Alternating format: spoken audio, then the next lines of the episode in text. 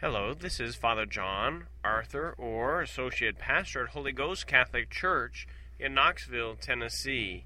This is our eighth program on man and woman. He created them, a theology of the body. The 133 talks given over five years by Pope John Paul II, September 1979 through November 1984.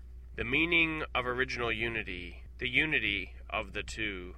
The words of Genesis, it is not good that the man should be alone, Genesis chapter 2 verse 18, are prelude as it were to the account of the creation of woman. Together with this account, the meaning of original solitude enters and becomes part of the meaning of original unity, the key point of which seems to be precisely the words of Genesis chapter 2 verse 24 to which Christ appeals in his dialogue with the Pharisees.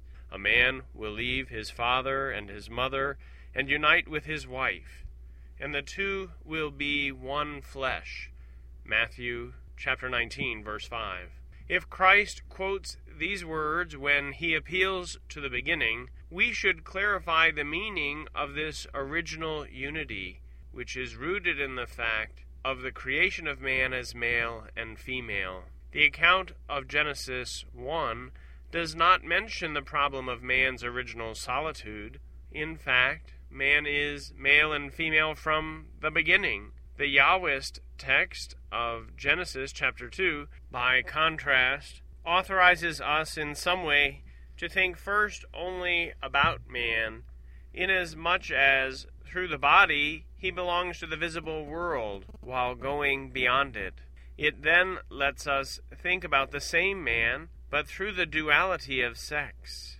Bodiliness and sexuality are not simply identical, although in its normal constitution, the human body carries within itself the sign of sex and is by its nature male or female. The fact that man is a body belongs more deeply to the structure of the personal subject than the fact that in his somatic constitution he is also male or female. For this reason, the meaning of original solitude, which can be referred simply to man, is substantially prior to the meaning of original unity. The later is based on masculinity and femininity, which are, as it were, two different incarnations that is, two ways in which the same human being created in the image of God, Genesis chapter 1 verse 27, is a body. Following the Yahwist text,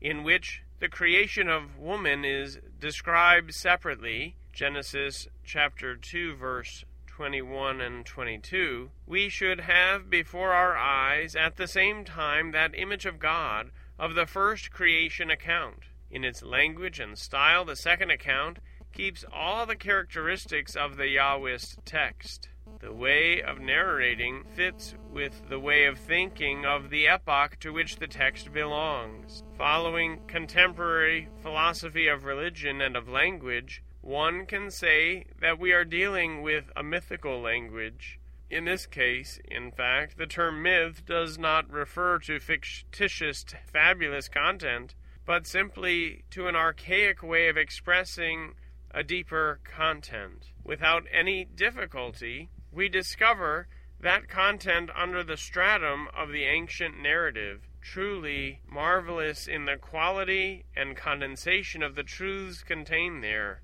Let us add that the second account of the creation of man maintains to some degree the form of a dialogue between man and God, the Creator and this is evident, above all, in the stage in which the man, Adam, is definitively created as male and female, Is, Isha. Creation takes place simultaneously, as it were, in two dimensions. The action of God, Yahweh, who creates, unfolds in correlation with the process of human consciousness. Thus, God, Yahweh, says, it is not good that the man should be alone. I want to make him a help similar to himself. Genesis chapter 2, verse 18. And at the same time, the man confirms his own solitude. Genesis chapter 2 verse 20. Next we read So the Lord God caused torpor, or state of unconsciousness, to fall upon the man who fell asleep, when he took one of his ribs and closed the flesh again in its place. With the rib that the Lord God had taken from the man, he formed a woman. Genesis chapter 2, verses 21 and 22. Considering the specificity of the language, one must first recognize that this Genesis torpor, in which, by the work of Yahweh God, the man is immersed in preparation for the new creative act, stimulates much thought. Against the background of contemporary mentality, which is accustomed by analysis of the subconscious to link sexual contents with the world of dreams, that torpor may evoke a particular association. The biblical account, however, seems to go beyond the dimension of the human subconscious. If one then supposes that a certain diversity of vocabulary is significant, one can conclude that man, Adam, falls into that torpor in order to wake up as male, Is, and female, Isha. In fact, it is here in Genesis chapter 2 verse 23 that we come across the distinction between Is and Isha for the first time. Perhaps therefore the analogy of sleep indicates here not so much a passage from consciousness to the subconscious, but a specific return to non being. Sleep has within itself a component of the annihilation of man's conscious existence, or to the moment before creation, in order that the solitary man may, by God's creative initiative, re emerge from that moment in his double unity as male and female. In any case, in the light of the context of Genesis chapter 2, verses 18 through 20, there is no doubt that man falls into this torpor with the desire of finding a being similar to himself. If, by analogy with sleep, we can speak here also of dream, we must say that this biblical archetype allows us to suppose as the content of this dream a second I which is also personal and equally related to the situation of original solitude. That is, to that whole process of establishing human identity in relation to all living beings, Animalia, inasmuch as it is a process of man's differentiation from such surroundings. In this way, the circle of the human person's solitude is broken because the first man reawakens from his sleep as male and female. Dimensions of homogeneity. The woman is made with the rib that God, Yahweh, had taken from the man. Considering the archaic, metaphorical, and figurative way of expressing the thought, we can establish that what is meant is the homogeneity of the whole being of both. This homogeneity regards, above all, the body, the somatic structure, and it is also confirmed by the man's first words to the woman just created. This time she is flesh of my flesh, bone from my bones. Genesis chapter 2, verse 23. Nevertheless, the words quoted also referred to the humanity of the male human being. They should be read in the context of the statements made before the creation of the woman, in which, though the incarnation of man does not yet exist, she is defined as help similar to himself. See Genesis chapter 2, verses 18 and 20. Thus, the woman is created in a certain sense based on the same humanity. Despite the diversity in constitution tied to the sexual difference, somatic homogeneity is so evident that the man, on waking up from genetic sleep, expresses it immediately when he says, This time she is flesh from my flesh and bone from my bones. She will be called woman, because from man she has been taken. In this way, for the first time, the man male shows joy and even exultation, for which he had no reason before, due to the lack of being similar to himself. Joy for the other human being, for the second I, dominates in the words the man male speaks on seeing the woman female. All this helps to establish the full meaning of original unity. The words here are few, but each has great weight. We must therefore take into account, and will do so later, the fact that the first woman formed with a rib taken from the man is immediately accepted as a help suited to him. To this same subject, that is, to the meaning of the original unity of the man and the woman in humanity, we will return in the next meditation. And with these words, our Holy Father, Pope John Paul II, concluded his eighth catechesis on man and woman. He created them, a theology of the body. This passage of his seminal work is from chapter 1 of part 1. Part 1 is on the words of Christ. Christ refers back to the beginning regarding holy marriage. Chapter 1 of part 1, Christ appeals to the beginning. The third part of chapter 1, the meaning of original unity. The unity of the two, male and female, man and woman, husband and wife. The dimensions of homogeneity. Homo, man, geneti, Genesis, the beginning, how they're together. There is so much here in the thought of our Holy Father. It's important to remember that throughout the world there are schools dedicated to the study of this text, to this corpus of knowledge. The John Paul II Institute for the Studies of Marriage and the Family, out of the Pontifical Lateran University in Rome, with campuses around the world. We join our friends who study this all around the world, study the meaning of things, this is a branch of philosophy, epistemology. How do we know what we know? The Holy Father refers to ways of thinking. He refers to the philosophy of religion and the philosophy of language. And he speaks of myth and mythical language, not in the sense of fairy tale, but in the sense of an ancient way of thinking, speaking the truth, even if not in declarative sentences as we would have today. There are truths contained in the sacred text, in sacred scripture, in these opening words of Genesis. Male and female, he created them. In the divine image, he created them. He created them, and they were unlike any other beings on the face of the earth. That's the original solitude. And he created them for each other to be help to each other, the original unity. That's how it was in the beginning. It was the fall it was sin which tainted this relationship, the one with the other, the man and the woman, and both of them together with God.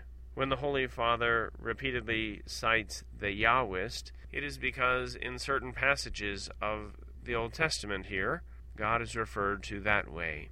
And so the critical biblical scholarship identifies a Yahwist part of the passage. Man is said to be a part of the visible world here, not only corporeal, not only bodily, but the body does express the person. He is a body among bodies. In a very key passage, the Holy Father reminds us that bodiliness and sexuality are not simply identical. Just because I am corporeal does not mean I am always acting out in a sexual way, although I am always who I am. I am a man. I was a young boy. I hope to be an old man someday. So my sexuality, my gender is the same, and it is very much a part of my bodiliness, but the acting out is proper for holy marriage. Professor Waldstein provides an extensive note when it comes to that term which is so misused or misappropriated in our own day, the word is sex. Translators note John Paul II uses the word sex consistently to refer to the male sex and the female sex of the human person, rather than to the act of sexual intercourse. That's a big distinction. It's an important thing to remember. The Holy Father speaks to us about human consciousness and how when we fall to sleep and we've lost consciousness thereby, it brings us, in a certain sense, to the cusp of non being. Since when we die, it looks like we're sleeping. There in the coffin, there in the grave. The Holy Father speaks about the analogy of sleep.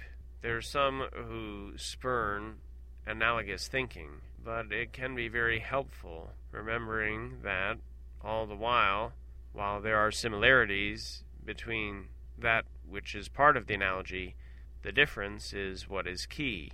So, while we have the analogy of sleep, Adam did not die that time in the garden. Our Lord Jesus Christ, He did die, the sleep of death, upon the cross, and from His side, Mother Church was born.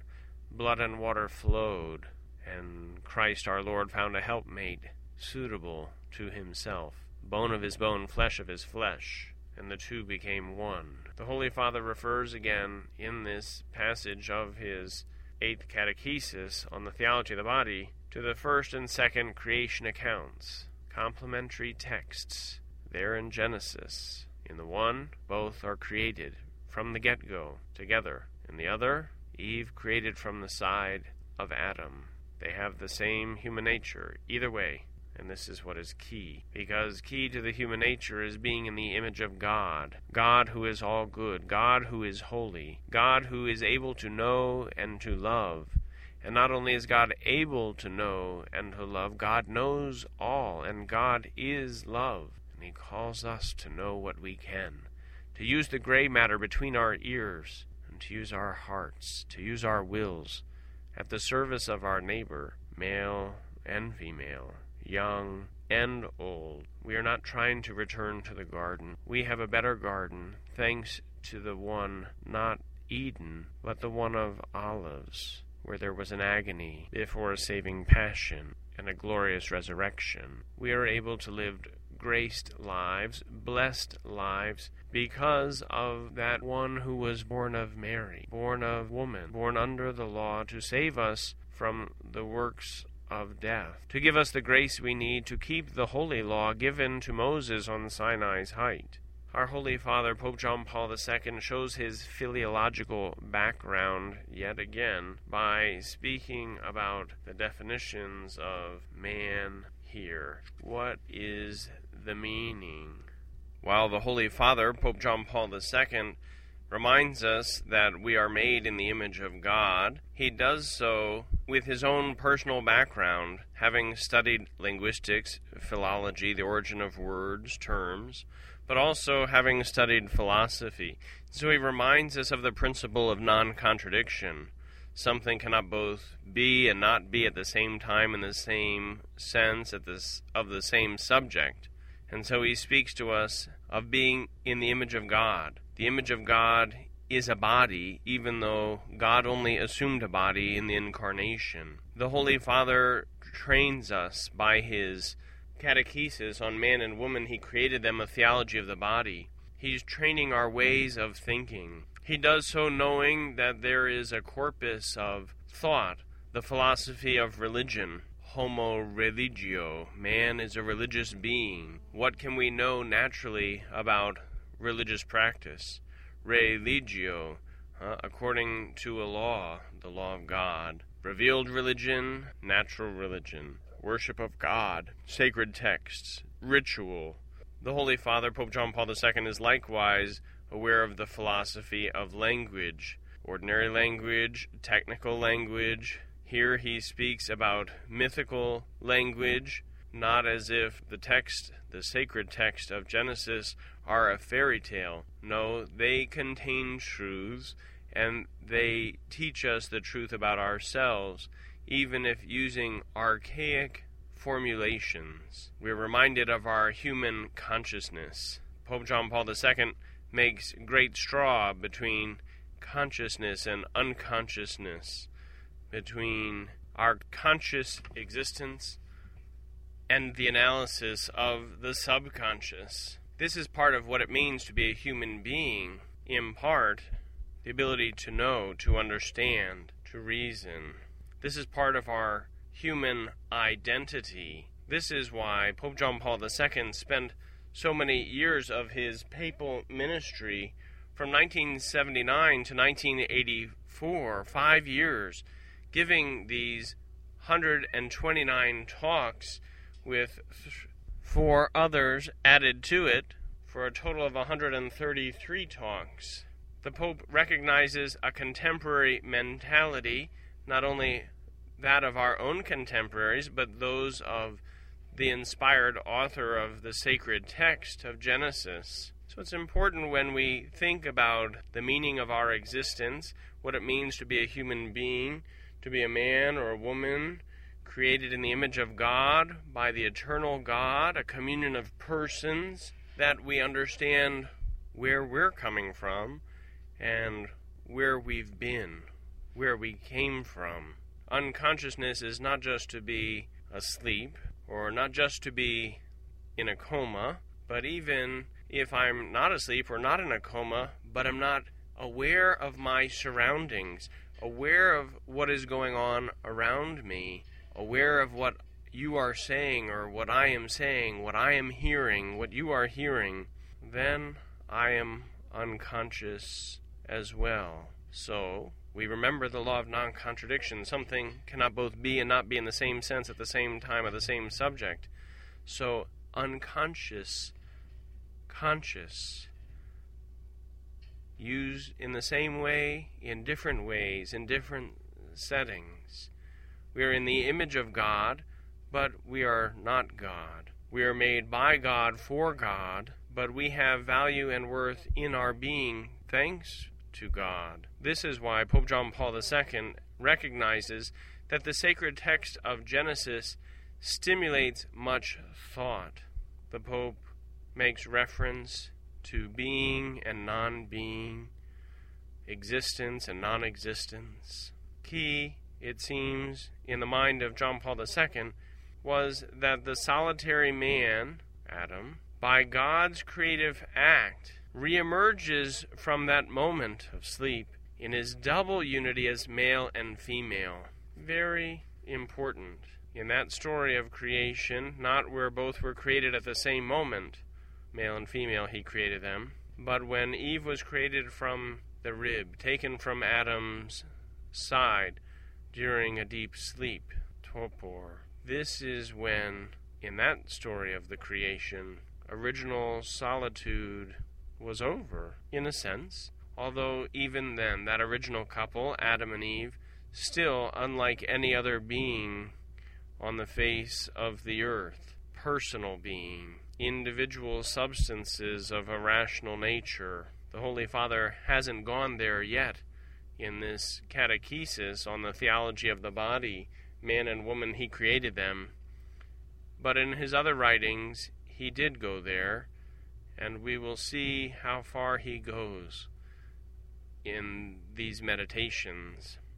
When Adam recognizes in Eve a second I, he recognizes her personality, that she too is a person like himself, a subject. Objectively speaking, she is a subject. Not that Adam objectified her, that's a consequence of the fall. In truth, objectively so, Eve another I, another human being, one with a human identity no less than his own. Sure, the sacred scripture uses archaic or metaphorical or figurative language, ways of expressing thought, truths. But just because it's archaic, old fashioned, metaphorical, not clinical, uh, figurative, is not to say it does not convey truth. And that's where some of our friends who are so devoted to the historical critical apparatus of reading sacred scripture miss the point. When Pope John Paul II wrote and spoke that the woman is created in a certain sense based on the same humanity as that of Adam, this could be greatly misunderstood by so many. How important for us to remember that these words come from the same mind, uh, the same pen of the one who wrote Mulieris Dignitatem on the dignity and vocation of women. Of course, the woman is a human being. Of course, the man is a human being. Even the unborn child, a human being. Human dignity, human personhood comes from God. God, who is a trinity of persons. Woman created in a certain sense. Remember the law of non contradiction. Something cannot both be and not be in the same sense at the same time of the same subject. In a certain sense, based on the same humanity. Based on the same humanity because the rib was taken from Adam. Based on the same humanity because both taken from the dust of the earth and the breath of life breathed into the nostrils by the Lord and the giver of life, who is God. Does this not stimulate much thought in you? Does this call into question certain mentalities of our contemporary day and age, which denies the humanity of the unborn child,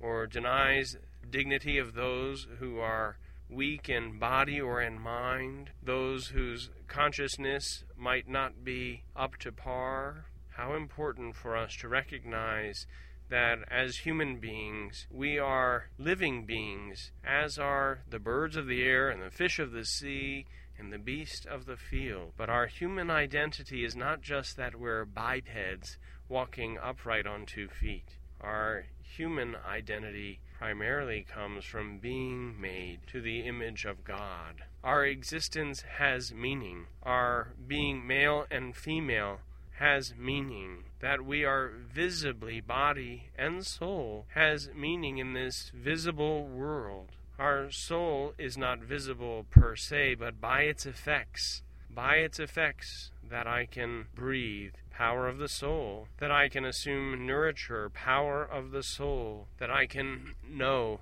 and love, powers of the rational human soul in me. This is the correct way of thinking.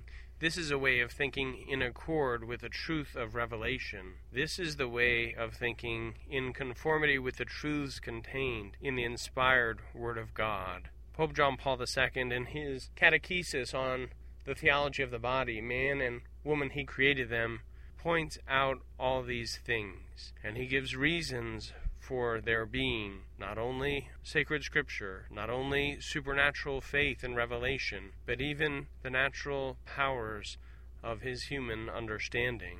This concludes our eighth reflection on the catechesis of Pope John Paul II Man and Woman, He Created Them, a theology of the body. In our next program, we'll begin going continuing still on the dimensions of homogeneity and then the communion of persons, flesh from my flesh, the unity of becoming one flesh. Hopefully, these reflections, both directly from the pen, from the heart, from the mind of John Paul II, and our reflection on them here in Tennessee, can help you deepen your faith and love in God, the Father Almighty, who has created us visibly and invisibly, visibly in our body and invisibly in our soul. This is as it was in the beginning, and we look forward to life on high with Christ and all his saints in his mercy. Until next time, God bless you.